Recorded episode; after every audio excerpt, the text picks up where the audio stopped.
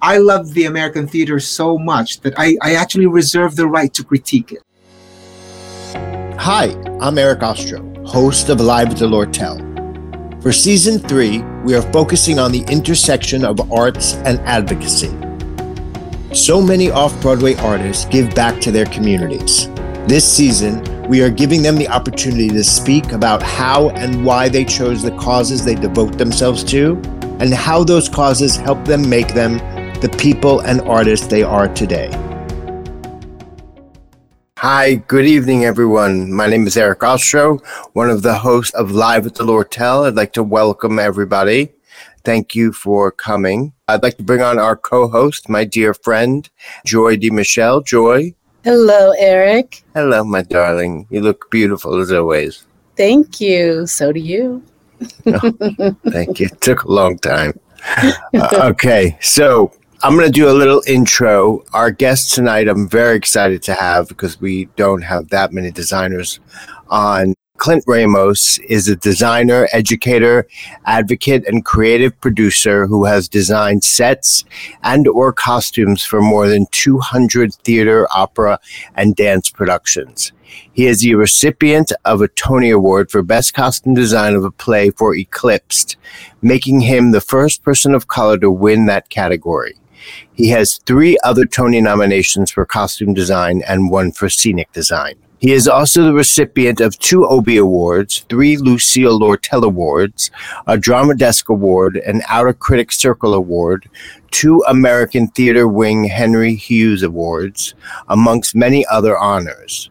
He is a producing creative director for Encores at New York City Center and serves on the American Theater Wing's advisory committee. Clint is a lifelong advocate for an equitable landscape in theater and film for Black, Indigenous, and people of color, and for the rights of immigrants.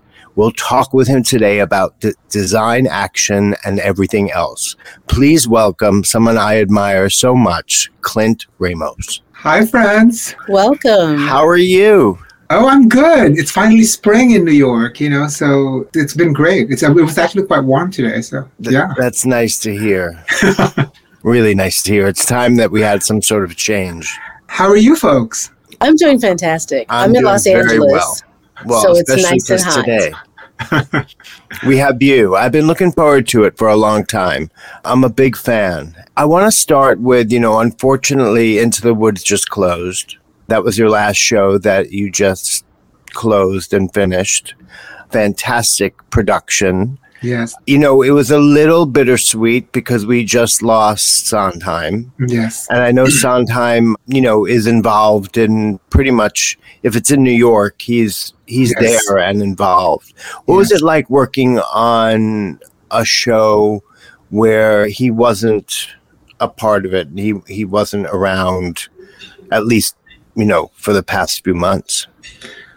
Um, it was profound. I think we we all. I don't think there was a moment where we actually were not sort of carrying his spirit. You know, James Lapine came to first rehearsal and was very present throughout the rehearsal process. And you know, I think it was good that we, you know, because we had been planning this season for two years now uh, since Leo and I uh, started our um, leadership tenure at at City Center. So Steve was pretty much, you know, very involved in the planning process.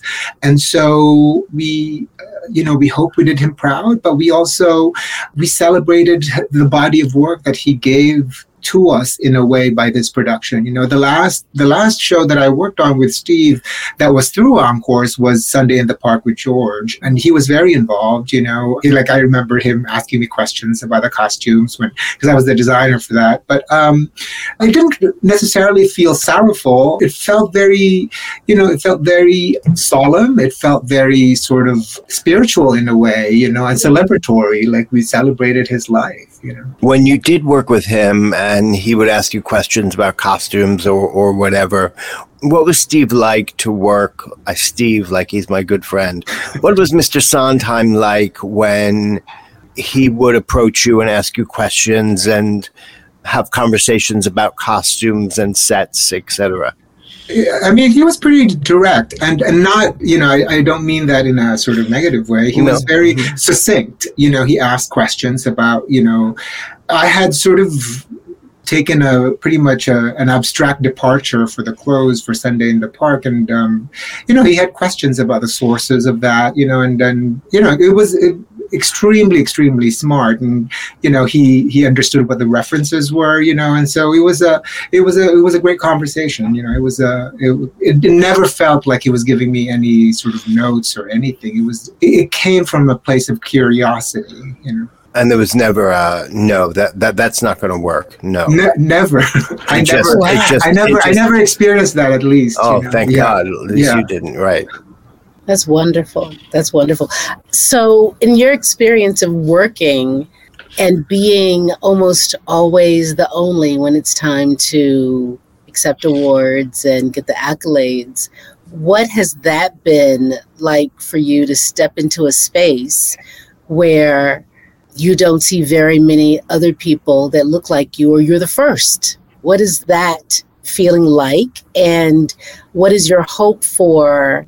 The future? Do you see yourself getting more firsts, or do you see yourself wanting to see the end of the firsts because there's so many other people of color that are stepping and being into the space and being appreciated as well? Yeah, I think that's a that's a hard question. I, you know, being the first carries so many things, right? Like Mhm. I, you know, I think on one hand, I'm very proud that we've sort of broken that that film, right? Like that that sort of barrier.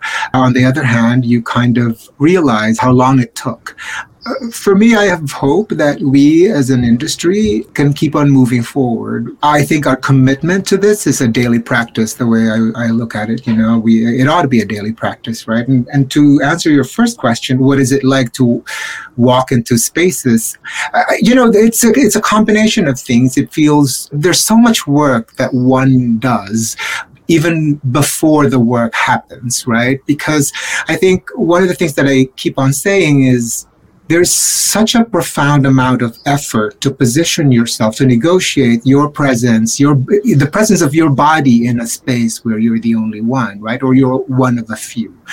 That's a lot of labor right? And that happens even way before the real work happens you know? So in a way it is exhausting right? But i do i do hold hope you know? I think i hold hope because because i believe that we are here to tell stories and that has that was our primary commitment and i think to that end we're telling you know we're moving towards telling everybody's stories you know it's both profoundly sad and also hopeful in a way you know Hmm. You're in such a phenomenal position where you are production designer, you're costume designer. For all the people who are listening, and particularly the young students that are listening, because we have a lot of students that listen in as well, can you kind of give us a, a roadmap of how you got there? Because, you know, this is not like overnight success, right? so, how did your start happen, and any words of advice for people who are looking to walk in your your footsteps? Yeah, yeah, I'm going to give you the cliff notes of my journey.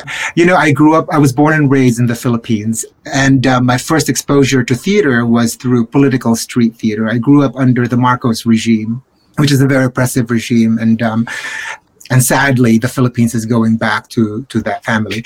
You know, so I, I learned about theater being uh, I was a I was 11 when I first encountered it. A drama teacher said, "Would you like to come to one of these, you know, performances?" And I didn't know that that was actually a protest, right? Like, and so, but I I fell in love with the power of, of the theater. We performed these short allegorical pieces, and they were short because we were afraid. And most of the time, if you go too long, the riot police would come and disperse you with water cannons, right? And so I saw firsthand the power of how performance and theater could actually move move people in a way that shifts their perspective in life, right? And shifts their their philosophies.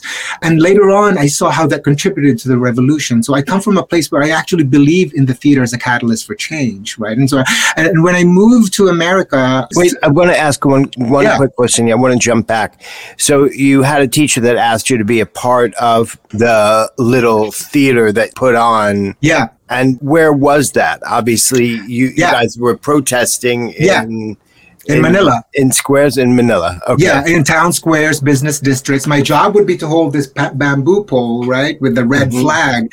And that's sort of would signal folks, you know, people to gather around because there would be a pop up performance there, you know. And they were allegorical pieces, like thinly veiled, like little fables, you know. Would, there was one piece that was about a, a vampire sucking people's blood. And, you know, but but that was, you know what I mean? That was like, a, you know, uh, and so, and so, yeah, that was it happened in, in those spaces where we would do it in lunch hours or after work where people were going home you know so just to remind them it was another way of it was counter propaganda in a way you know. And they would come after you with these enormous water cannons. Cannons. Yeah. and disperse you. Yeah yeah yeah. Wow. Yeah. And that's if you went too long or if it yeah if you went too long because completely out of if you stepped too far was that it? Well, we were already stepping too far, right? Like okay. any sort of form of protest or anything like that, you know, or any sort of like public assembly. Remember, this is, you know, like a very sort of oppressive regime. You're just counting on the amount of time somebody tipped them you know, tip the cops uh, or the, the, the riot police, you know, and the and the time uh, it would take for them to come and disperse us, you know. So that would be around ten to twelve minutes. Like if you go twelve minutes, you're in trouble. Like you you would mm-hmm. you know you would you would start feeling really you know panicky. Mm-hmm. Yeah, mm-hmm. yeah. And so, so then you moved to the story. states. I'm sorry. Mm-hmm. As I moved to the states, you know, and then I, I, w- I encountered a very sort of different kind of theatrical system, you know. But also like I I, I I moved to the states, and all of a sudden I was brown right? I like I, mm-hmm. I came from a homogenous country and so at least racially right? And so you know there were a lot of things that i i had to negotiate. So you know and then the biggest thing that i could say is that i found a mentor people of color open doors for me. What i feel like i'm doing now is literally what has been done to me and I do it, uh, you know, not because of any altruistic thing, but it was because it was done to me, plain and simple. George Wolfe came and saw my work and said, come to the public theater and do work here. And the very early, you know, years of my career, I didn't really get the people who would hire me were people of color you know, and particularly black folk. I'm going to put a really fine point on that because, you know, I think a lot of that is because in terms of the work of color there, black folk were ahead. But also, I felt like they had offered a home to me, right? Like they were like, okay you can practice your art here and and so that was that was basically how i i just basically went where the love was i never dreamed of going to broadway. I knew that my work was broadway adjacent or you know it was off broadway or off of broadway. Ellen stewart was also a big sort of supporter. Like i would you know sometimes like when i would be in between apartments like she would let me sleep at la mama. So that's sort of like where my career path went. And then slowly i think people noticed my work off Broadway. You know, uh, Jeanine Tesori created Off Center and, and said, Hey, I, I loved what you did uh, on Good Person of Szechuan. Would you come and be one of the principal designers for Encore Off Center? And from there, Violet happened and, and all of that happened. But I would say, because your original question was what would be the piece of advice I would give to younger folk, is particularly younger folk who who come from a sort of marginalized, underrepresented section, I would just say go where the love is and that yes. really me- that means seek out people who value the things that you value. Seek out people who you may have the same lived experience with. And seek out people who feel passionate about the things that you feel passionate about. And i and i was very lucky because i i didn't have a roadmap after grad school. I did not have a roadmap when my classmates were being hired for this job and that job. I didn't know what to do you know? And so i was very lucky that i had mentors who knew what I was going through sort of took me under their wing. And I think that's very important in terms of mentorship. You know, I think there are so many well-meaning folks who want to mentor, but I think there's a section of that particular young artist's life that is impervious to some mentors, you know, and I think it's it's important to be porous to that. Mm. I agree. You know, as you talk about Broadway, I definitely want to talk about slave play. and I can't talk about your Tony nominated set without talking about the mirror. Yeah. in the play that you used. And I happened to go see it. I saw it twice, but the first time I saw it, you know, I had no expectations. I really didn't know what it was or what I was seeing. And we were sitting in the front row. Mm-hmm. I mean, front front row, right mm-hmm. there. Mm-hmm. How did this mirror idea come to you? Oh, it was sort of circuitous. You know, I got a call from my long term collaborator, actually a text, Robert O'Hara, and he said, you know, he said, there's this kid, he's still at Yale, and he wants to, you know, he wants me to do this. I, I have a read. So I read it on the on the train, and I said, I texted him immediately after I read it, and I said, I don't know what I just read, but like I, I, I, I feel all sorts of feelings about it. And so it came, the mirrors came really from meetings with Jeremy and Robert. You know, they had both different desires for what they wanted in the play, none of which were physically possible, right? Robert wanted to do it in the round, and I couldn't reposition the seats at New York Theater Workshop because we started New York Theater Workshop.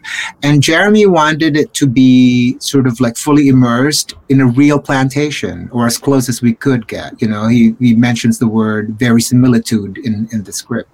None of those directives were possible. And so I had to sort of like go beyond the desire and see what was the spirit behind those desires, right? And, mm. and for Robert, it was about intimacy. It was about being able to look at these people and the actors i mean and, and the performers in a way where you where you understood their humanity. But also moreover it was about the performers and the actors being that close to the audience so that they can actually also negotiate the terms of how they're performing it in front of them. That was important to robert. It, in a way it, it was about keeping the actors safe. And for jeremy it was really this desire of like a historical contextualization of how to place bodies inside a plantation. I set all of those things aside and I kind of like did a, lot, a bunch of research and just like a lot of research really. And that's sort of my favorite part is you kind of like get you get caught up and you lose yourself. You get mm. consumed by this rabbit hole of research. And I I saw um, this photograph of Michelle Obama at the Venice Biennale it seemed to me that she was looking at that she was inside this mirror room, right? She was looking at this projection in a mirror, and I thought, and I, I put a bookmark on that in my mind, and simultaneously, I was also looking because we know what the, what slave play is. I was also looking at how one would perform intimacy. So I was looking at a lot of like bedrooms, like intimate bedrooms. And a lot of these bedrooms had mirrors up, up above the bed. And so it clicked. I think to me, it, it just made, it was very quick. It like, I said, oh gosh, I can do this. I can create this theater in the round for Robert through mirrors, through reflection. And I actually could place these bodies inside a plantation. And I thought, you know, if there is one thing that would represent sort of a bastion of white culture, it would probably mm. be the American theater, right? And so, in a way, by locating, by reflecting the audience who most of the time were white, reflecting the sort of like the en masse, the people who actually consume plays and placing the play in that it, visually like not even philosophically, but like really placing it in that, we may be able to replicate that feeling of displacement. Like, mm-hmm. I don't know what this space is, you know, like, why am I here, you know?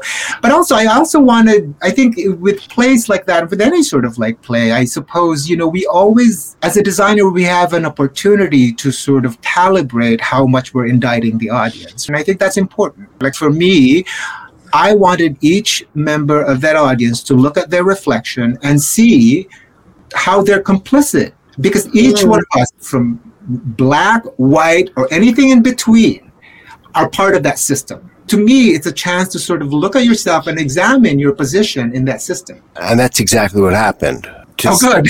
yeah, I mean, to see yourself. And I felt like we were, my friend that I was with, we were like, I was like, first of all, get your feet off the stage. And second of all, we were the other characters in this play? What was my feeling about it? Yes, uh, because for me, regardless of how you feel about the play, the play is polarizing in terms of like you know, and I can't, I won't even get to that because like that's that's something that Jeremy and Robert can probably be more eloquent about.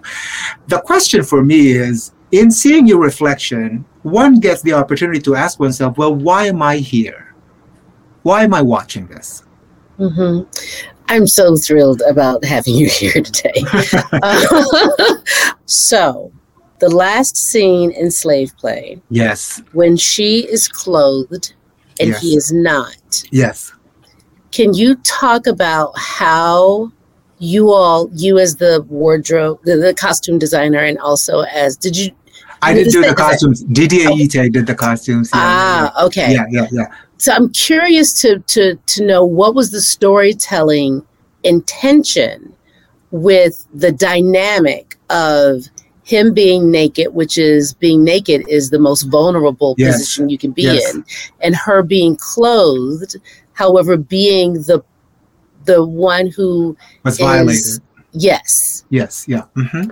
Can you I, talk about that storytelling? I'm sure there's like a multiplicity of versions if you ask each person of the creative team and that, you know. And for me, the way I looked at that was well, yeah, it was about vulnerability also, right? And it was about being completely devoid of any trappings as far as that particular character is concerned right? And yet not being able to hide because of the the sort of like you literally because we've pivoted the mirrors now to create mm-hmm. this sort of coliseum right? And he was it was inescapable. And to me then in that state any sort of theater goer can make a judgment of whether or not can make a pure judgment, right? Because in a way, you, you physically stripped him. You physically stripped that character. And how does he now place himself in the narrative? And what is your point of view on that? I think to me, that was sort of the biggest point, right? While she, being clothed still can step into the narrative and still have this Brechtian distancing from it, right? Like in a way say, hey, this is the story. This is the play. This is the thing, right? So now, in these two sort of juxtapositions, place your judgment on it. And I don't think the play is trying to convince anybody.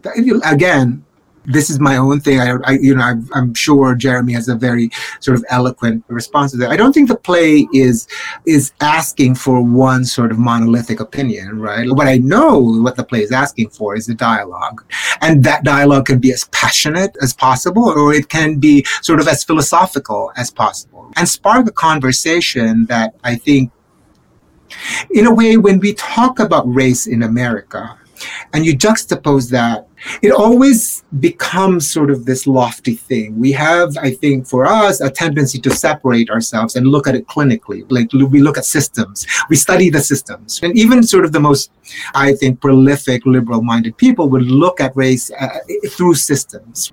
But I think what the play gives us is an opportunity to actually look at it very much in a very unadulterated, intimate way, where id is the driving force of the conversation. I have a, a question, a design question about it. Rihanna. you know, uh, with slave play, the mirrors became the thing people were talking about. But I want to hear about kind of the physicalization of the Rihanna lyrics. I mean, it fascinated me, and and couldn't and I couldn't stop thinking about the lyrics were an actual physical part of the play. Yes, Yes. I mean, how how do you? I couldn't get that out of my mind. I mean, it literally became, it came to life. Yeah, yeah, yeah. How, how did you go about that? If you read the play, right, um, he he he writes out the lyrics, right? He writes out the lyrics, and I've always been fascinated both by the dialect that was being used, but also he could have easily just said Rihanna's work is playing here, but he actually he you know, so to me uh, it was very specific. It was very specific, and it made me think about how, through Kaneisha's lens or through Kaneisha's aural, you know, world, the music appears when she feels most oppressed, when she mm-hmm. feels most. That's sort of her neurotic tendencies to go to that song, right? And that, and that, and that appears as, as a leitmotif and then and to me it was really sort of like this obvious thing right? And it was the last element i added to the set because i looked at the set for many like iterations and i'm like there's something missing you know there's just something missing. And to me i said you know well why don't we well let's try through a set model through a little like maquette. Let's try just fi- physicalizing the the lyric right? And that particular lyric nobody you know righteous is the is the is the lyric. And um and then it became clear to me that we can use it as a punctuation or an obvious representation of her uh, neurosis. At the end of act two when she screams after the group therapy session when she screams because she's hearing the music we have the lyric going downstage and actually almost hitting them right? Like it's just like kind of like it breaks the action. But it also graphically it became like almost like a palate cleanser like Right. a- between the acts. And so you know i was excited about that. We sort of like we tested it a couple of times and you know it was exciting. Although i still feel like we could have gone a little faster when it dropped mm-hmm. but you know broadway wouldn't let us do that. But it was innovative. It was something I hadn't ever seen on stage before. Oh, The, thank the physicalization of those Rihanna lyrics that, you know, were coming at me and inside of her. yeah And that's yeah. where I felt very much connected to it. And I just want to give you your kudos to that. oh thank how- you thank and you how you can take something like the lyrics of the show and, and the physicality of it was so incredible. It blew me away. yeah thanks sometimes design has to be obvious you know Yeah, I guess so. Uh, You know, and at the same time, um, well, that year you were working on costumes for the Rose Tattoo. that's right yeah I mean, you had two shows. You were doing costumes for Rose Tattoo, and you were doing a set for the Slave Play. And You got a nomination for both that year. yeah Yeah. and i did grand horizons too that year Oh, and Grand Horizons, which I Yeah, loved. with oh, a truck crashing into that living trust- room Oh, Yeah, well, yeah. Jane Alexander, period. In period end of story yeah Yeah. Phenomenal show. yeah yeah What, what is your approach of? I mean, I know they were happening at different times, but they were kind of happening at the same time. yes they were What is your approach to working on costumes and then working on set? Do you have assistants around you? Are you, you know, Yes. up at uh, up at night? Are you up twenty four seven? You know, sketching and then working over here. I mean, that's an incredible amount of work for one person to Yes. be working on these three shows. yes to all Okay. Reply all uh, yes i am very fortunate that i have you know I'm, I'm supported very well by by my associates by my assistants but i think also that season i couldn't have done it if we did both of those shows were essentially transfers right? We had done uh, Right. we had done rose tattoo at williamstown with marissa and then we had done uh, slave play at near theater workshop. So or yes yeah yeah. And so um in a way i wouldn't have been able to do that if they were like original shows you know Mhm. or like I shows that we, mean, yeah yeah. yeah. It, it requires a lot. It requires you know a lot of moving parts you know? Yeah So after doing this, how did you transition into respect? Tell us how that happened. Oh wow, yeah. Respect happened because Liesl Tommy, who was also a longtime collaborator, we were fellows at New York Theater Workshop. They had a fellowship of color in the early aughts, and uh, and we were recipients of that. Tracey Scott Wilson was also one of the fellows there, and we had formed. And this is an example of the go where the love is, right? Mm. we had formed f- really close friendships, you know, and sort of they were my support system, and we were each other's support system. I think a lot of times, and this is another piece of advice that I would give young folks, you know, is that you find your people, you know, because there will be times where you will be in spaces that you may not have people with you.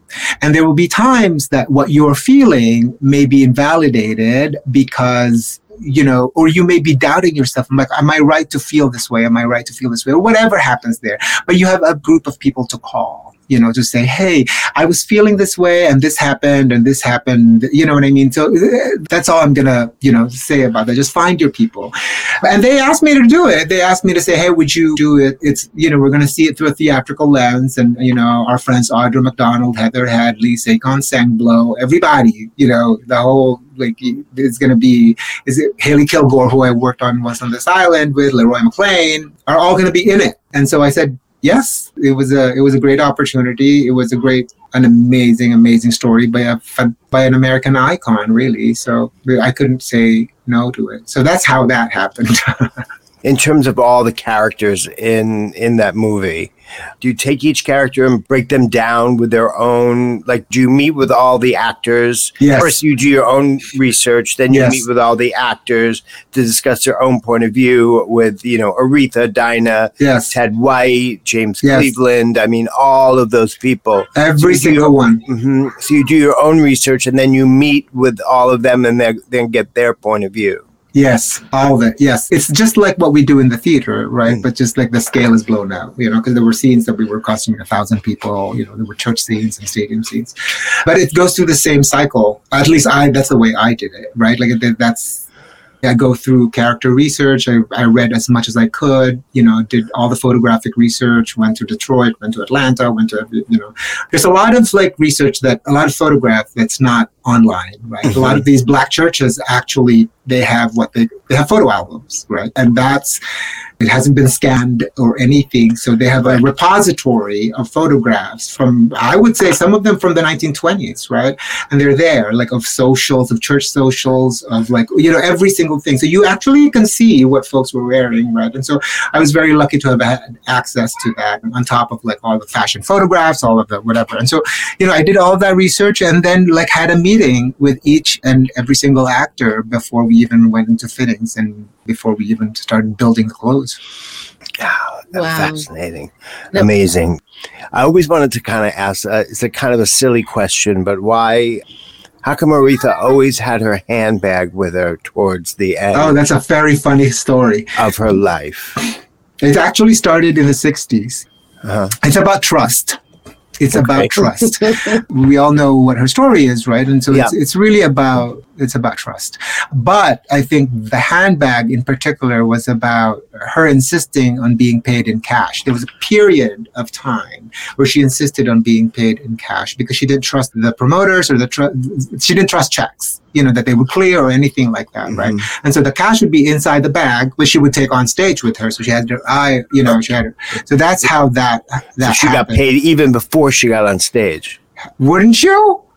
Yeah, I mean, I, yeah, I mean, I, no, I'd probably do it for free. But I mean, in terms of, you know, it's fascinating to me that you know I remember the watching some of the last concerts that she did. You know, the week that she died, and seeing her, you know, bring her fur coat on Yes. and carrying a big handbag with her that did not look light. That thing looked heavy. Mhm. So I was always fascinated about what is the deal. And she'd, you know, take the coat off sometimes and then put the handbag on the piano and Yeah. she was not letting it out of her sight. No, I mean, I'm sure through the latter years, you know, she, there were like managers, and, you know, I think there, there were for different financial arrangements, but I think the habit just kind of stuck. You know, let's talk about design action. Yes. I was about to go right there. Okay. Go ahead, Joy. Ask the question. No, no, no, no. You just ask it. That's perfect. Oh, design action. Yes. Yes. Design- Yeah, Design design action. action. Sorry. So design action, yes, during the pandemic and during the sort of racial reckoning, we were not working, you know, and so a bunch of designers and I, David Zinn, I'm gonna miss somebody. So I'm just gonna say David Zinn, Rachel Hauck, Jane Cox, Ricardo Hernandez, Danielle Worley, you know, a mixed um, uh, number of designers said, hey, what can we do to actually make a more equitable landscape for American theater design? You know, there's a study that APAC does, you know, the Asian American Performers Association, Alliance, or Coalition, does almost every year that's sponsored by the American Theater Wing that actually does a study, a data study of off Broadway and uh, um, and Broadway. It's al- almost like a tracking sort of diversity, right? Um, they've not done any for the designers until during the pandemic, and Wilson Chin, the designer, sort of spearheaded that project. And we saw that of all the shows in the last two years on Broadway, you know, before this year, of all the 370 jobs, you know, uh, something like 97% went to white people, to white designers. And so we all just like looked at that and said, well, you know, how can we make that better? Both, how can we sort of start at the root of it, you know, which is sort of like the young folk, right? And also, how can we sort of affect change to make the embrace broader, right? Like, uh, you know, I think one of the things that's always a misnomer, right, is that we want white folks to like not work anymore, we want to take their jobs, you know. And that's sort of like it's really profound to me how this this idea of the replacement theory is like is a lot of the conversation that's happening right now because of the Buffalo shootings, right? But that is sort of like to call that sort of like, oh, this is a new thing that, you know, but, but that this is an ethos that sort of like, eh, that undergirds emotions. But to us, we really look at it as like when you make an equitable landscape, you're really just broadening that embrace. You're just letting more people in. And so we we formed the group and we invited both sort of established designers and young designers and designers who were in school and we started just talking. And that happened every Monday, almost every almost every Monday for the last year of the, for that year in the pandemic. And we talked about how we could make it better you know we talked about actions that we could take. We talked about what what is important to us. And mind you this was this was a mixed room right? We were both white and bipoc designers. And and what came out of that was sort of like this these guiding principles that we kind of really believe in and that we we ask theaters to abide with. And also sort of programs you know one of which is the springboard to design which is co-underwritten by the american theater wing. And i'm going to put it in the chat which is trying to get get high school students to actually perhaps think about a career in design when they go to college, right? Is so. It a, is it a website? If it is, you can hopefully we can get it on the yeah i just put it in the chat it's a it's in the american theater wing website it's a one week free it's a free intensive on design and you got mm-hmm. broadway designers like you know sort of ridiculous. There it is. We put Thank it. Thank you. Yeah. Thank you. Thank you. Um, and Thank it's you, a it's a one week intensive for high school students. You know, open to to underrepresented high school students who are like my path. My path was not straight to design. My path was like, oh, I might perform, I might like d- direct or whatever, right? But like I ended up in, in design, and that's sort of a traditional. Like that's kind of co- a common path, yeah. right? And we've started this as a one week intensive, whether you have like this all of these Broadway designers kind of like, you know, giving workshops on what different areas and designs are. In that week, we do, uh, they get to see a, sh- a, Broadway show every night, you know, and then we visit shops, we visit design studios. And then at the end of it, we actually have folks who teach at colleges, you know, to like talk to them about what, what ap- applying to sort of the design track of those colleges would be. So it's, and it's completely free. It happens uh, in July, and please apply. Like you have two more days to apply. So that's one of the the things that we're doing. So really, that's what you know. That's what sort of design action is up to this moment. That is very exciting, and yes. I hope people take a look, and we'll put it up on the website. For those that are listening, it is AmericanTheaterWing.org backslash program backslash spring board New York City backslash. NYC, right. Yes, NYC. Before we let you go, I want to talk about a couple more things. I want to talk about the year you nominated for Once on This Island. Not so much the nomination, but your design for Once on This Island, which is one of my favorite shows in the whole world. You layered your costumes featuring dresses inspired by flowers and armors made out of soda cans and headpieces from wire and glass shards, literally made, you know, for the gods. When they came to you and asked you to do this, is this something that you jumped at? I mean, did you know the show? Did you have any past experience with this show? I didn't have any past experiences with the show. Okay. Michael Arden um, mm-hmm. asked if I would join the team, and of course, I was very, very excited. You know, it was through a longer sort of protracted process of collaborating with Michael and with Dane, our set designer, to sort of figure out a language, you know, of how um, how to tell this particular story.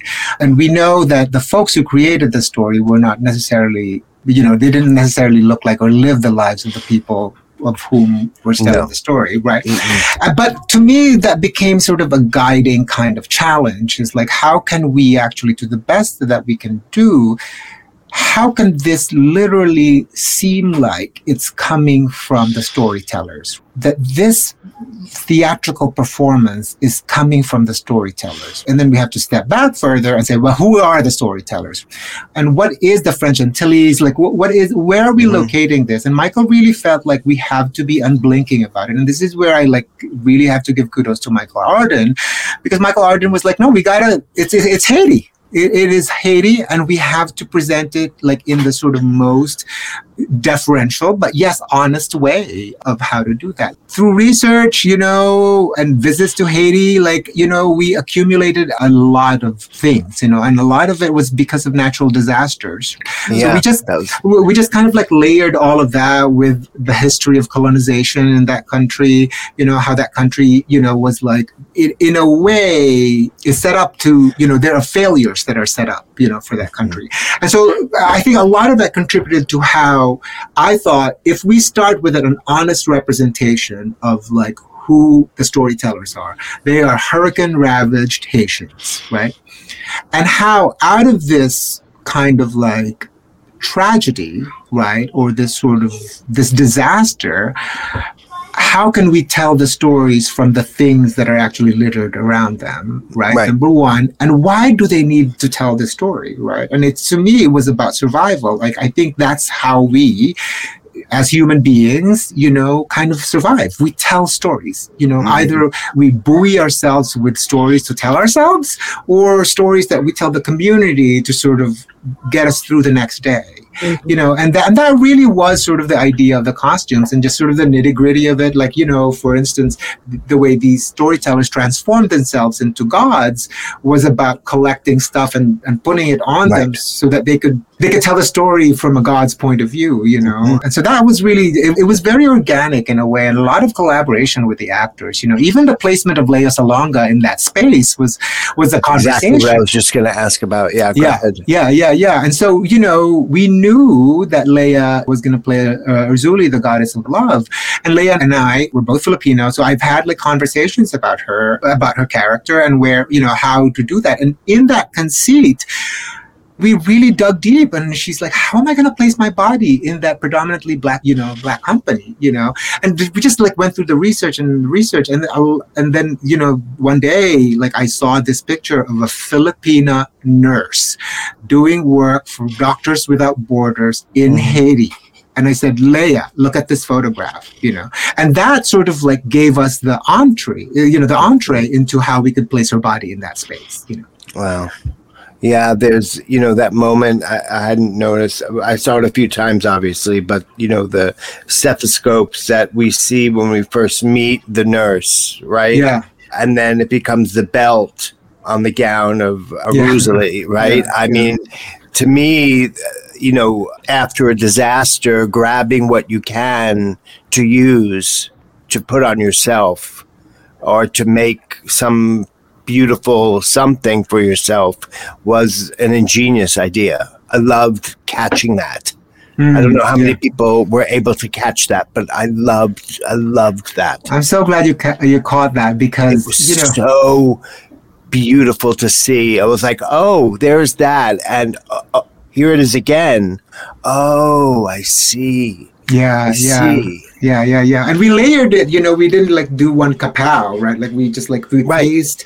how many like, you know, she was distributing mosquito nets, right? Because a right. big product of like, you know, after a hurricane was malaria, right? And so this is what board, Doctors Without Borders does. And that mosquito netting essentially became her gown, you know. Mm-hmm. Unbelievable. So what is next for you? What do you have your sights set on right now? Oh gosh. Um, Doesn't have to be a show, just what. Yeah, no. Yeah, I think I, am very serious about the new leadership position that uh, Lear deBessonet and Jenny Gersten and I have took on at Encores. You know, we love the American musical, and we are looking at how we can broaden that embrace. You know, it is such a an institution that um, that is beloved. You know, and so we've just finished our first season, and so you know, I, I'm I'm devoted to that. I'm devoted to how we can sort of radiate that mission, right, and make it meaningful to the most amount of people, particularly New York City, because New York City Center was built for the people of New York City. It was the people's theater. And so I'm excited about that. I'm excited to, you know, keep on doing my advocacy work, you know, because it's, I was going to mention that, uh, you know, I'm going to put this on the chat too, you know, because it's AAPI Heritage Month that we started the Emergency Transportation Fund. And this is for uh, particularly off Broadway and off of Broadway Asian American artists who feel unsafe going home at night. Please apply for this fund. It gives you grants. So you're able to take Ubers and Lyfts or, or whatever car service you want to take from to and from rehearsal. So please. But yeah, I'm excited about that. And I'm excited to just keep on doing the work and really hoping to all of us can make the American theater better, you know. That is so important, you know, a fund like that to help people get to and from rehearsal and to the grocery store or whatever because of the the hate and the hating on Asian people, you know, we got to fix that. We need resources to and foundations like you've started to to help people get to where they need to go and feel safe. Yeah, it's very important, particularly because culturally Asians are not prone to saying something, you know. So, but within the community, we know that that uh, quite a number of people have already been either attacked or accosted on their way to to work in the theaters. To whoever's listening out there, just like please like apply. You know, these are grants, and you can reapply if you run out of funds. You know, so uh, it's very important that we keep our API family safe. You know, the the violence against Asian Americans have risen close to 400 percent. You know, mm. during the, the pandemic, and it hasn't waned. Right. Um, so as conversations about diversity have been arising over the past, especially the past two to three years. I wonder what your thoughts are about representation in the theater behind the scenes. And I know we've been talking about it. Yeah. We hear more about diversity with actors and playwrights, but yeah. rarely about designers. I see the Tonys and it, it's you know, a couple of years ago it was it was just white people nominated. What, what was that like? What's that like from your side? Is it turning? It's hopeful. I would urge all of us to do is think about how to make the process meaningful, right? So we just don't tick boxes, right? Like we just don't like, oh, you have to do your COVID test, and now you have to do your EDI test, and you have to do this, and we have to nominate this amount of thing. Like, while yes, I, I think sort of equitable representation is certainly about numbers, right? But it also is an opportunity for us to actually understand why why we're doing that, and I think why equity is different from from let's just say equality. Like equity is about getting everybody to be in the race at the same level, right? Mm-hmm. And not all of us are actually starting at that same level. And so to me, it's it's an opportunity for us to make uh, meaning out of it. Like, and, and, and I think that's what's missing for me right now. Like it becomes automatic. It becomes, and I'm not, listen, if a team says, oh gosh, you know, we, we got to get more people of color in here, I'm not mad about that. What I'm going to say is that that's such an opportunity to make it meaningful, to ask why and why we are doing it and all of that. Like, I think it becomes less of a, I think I want it to become a cultural practice. And the other thing that I was going to say is that all of us, everybody, not just like people of color, all of us have, you know, we have to hold ourselves accountable. And that means that you actually ask questions.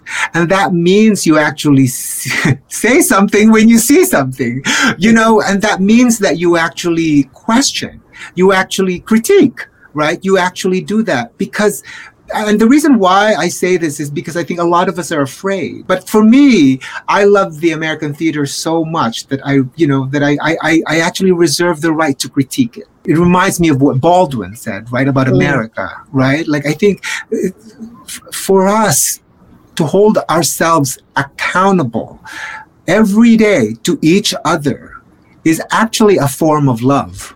To me, accountability is love and I think that's what I'm going to say about, you know, equity in, in the American theater. I think that makes perfect sense. As we were saying, and, and you were saying you, you're hopeful, which is great. The great uh, Jocelyn Bioh, who I love. I love Jocelyn. Uh, I was just with her on uh, Sunday. Yeah. What a great playwright and actor and everything. And yeah. she, I asked her that that same question. What What does it feel like now do you feel a turn of any kind? And she said, she looks at it like this enormous, enormous ship, the biggest ship you'll, you'll ever be on in your life. And when you make a turn on that ship, You don't feel it. you don't feel it. Yeah. She's a hundred percent accurate. That is one of the most eloquent things I've ever heard. Yeah. You know, it's making a turn and you don't feel it. And uh, for me, I have no choice to but be hopeful. Mm. You know, I love the theater so much. My friends are from the theater. It has saved me, you know, so much. So from from so many things. It has actually been like a lifeline for me. I have no choice but to be hopeful that it will be better. It's incomprehensible for me to not love it, you know. You know, I- you I said couldn't agree more. go to where the love is. Yeah. And it is, I I really believe that like attracts like. And I wouldn't necessarily say you had to go to where it was, I would say you attracted it. You are just hmm. such a beautiful, beautiful spirit that it is so evident that anybody would see your work and feel your presence and say, that's somebody I want to work with. So thank you so much for coming and spending time with Yeah. us. Oh, it's That's been a, a- pleasure. That's a light that, that I want a little bit of. Mhm. That- Thank that you for having sure. me and for this, you know, for an Thank opportunity you, to thank actually you for do these coming on. Clint. You are. We all look up to you and really admire your work through your art and through your advocacy. And this is exactly what we're looking for now in artists. So thank you. Well, thank, Thank you. you very much. That is our show. We are halfway through AAPI Heritage Month, but only have one more show left in our third season. Next Monday, May 23rd, Joy and I will wrap up season three with a special 2 p.m. interview with Shannon Tyo. Shannon is just coming off her big Lucille Lortel Award win for Outstanding Lead Performer in a Play for the Chinese Lady incredible play. Ah. Amazing. And she's amazing. I want to thank all of our listeners this season. We hope you have enjoyed the conversations as much as we have. To get updates, please visit liveathelortel.com and join our mailing lists. And we hope you can join us next Monday at 2. Thank you for listening, everybody. Thank you for coming. Thank you for being a part of season three and for being a part of change. Thank you, Clint, for Thank you. your light and helping us get to that place. Stay safe, wear a mask still, I think, and go to the theater, ladies and gentlemen. The theater is open. That's right. Uh, you have to wear a mask. Patti LuPone will not yell at you. Just get to the theater. Stay safe, stay healthy, and have a wonderful night. We'll see you next week. Good night. This podcast is brought to you by the Lucille Lortel Theater. Live at the Lortel is produced by George Forbes, executive producer yours truly, and associate producer Jeffrey Schubart. Press is provided by Sin Gogolak, Gogo Public Relations. And special thanks to Nancy Hurwitz, Alana Canty Samuel, Mara Levinus, Carla Liriano, and Ellen Chan. Live at the Lortel sound engineer and mixer is Brian Falk at Abacus Entertainment. Thank you so much for listening.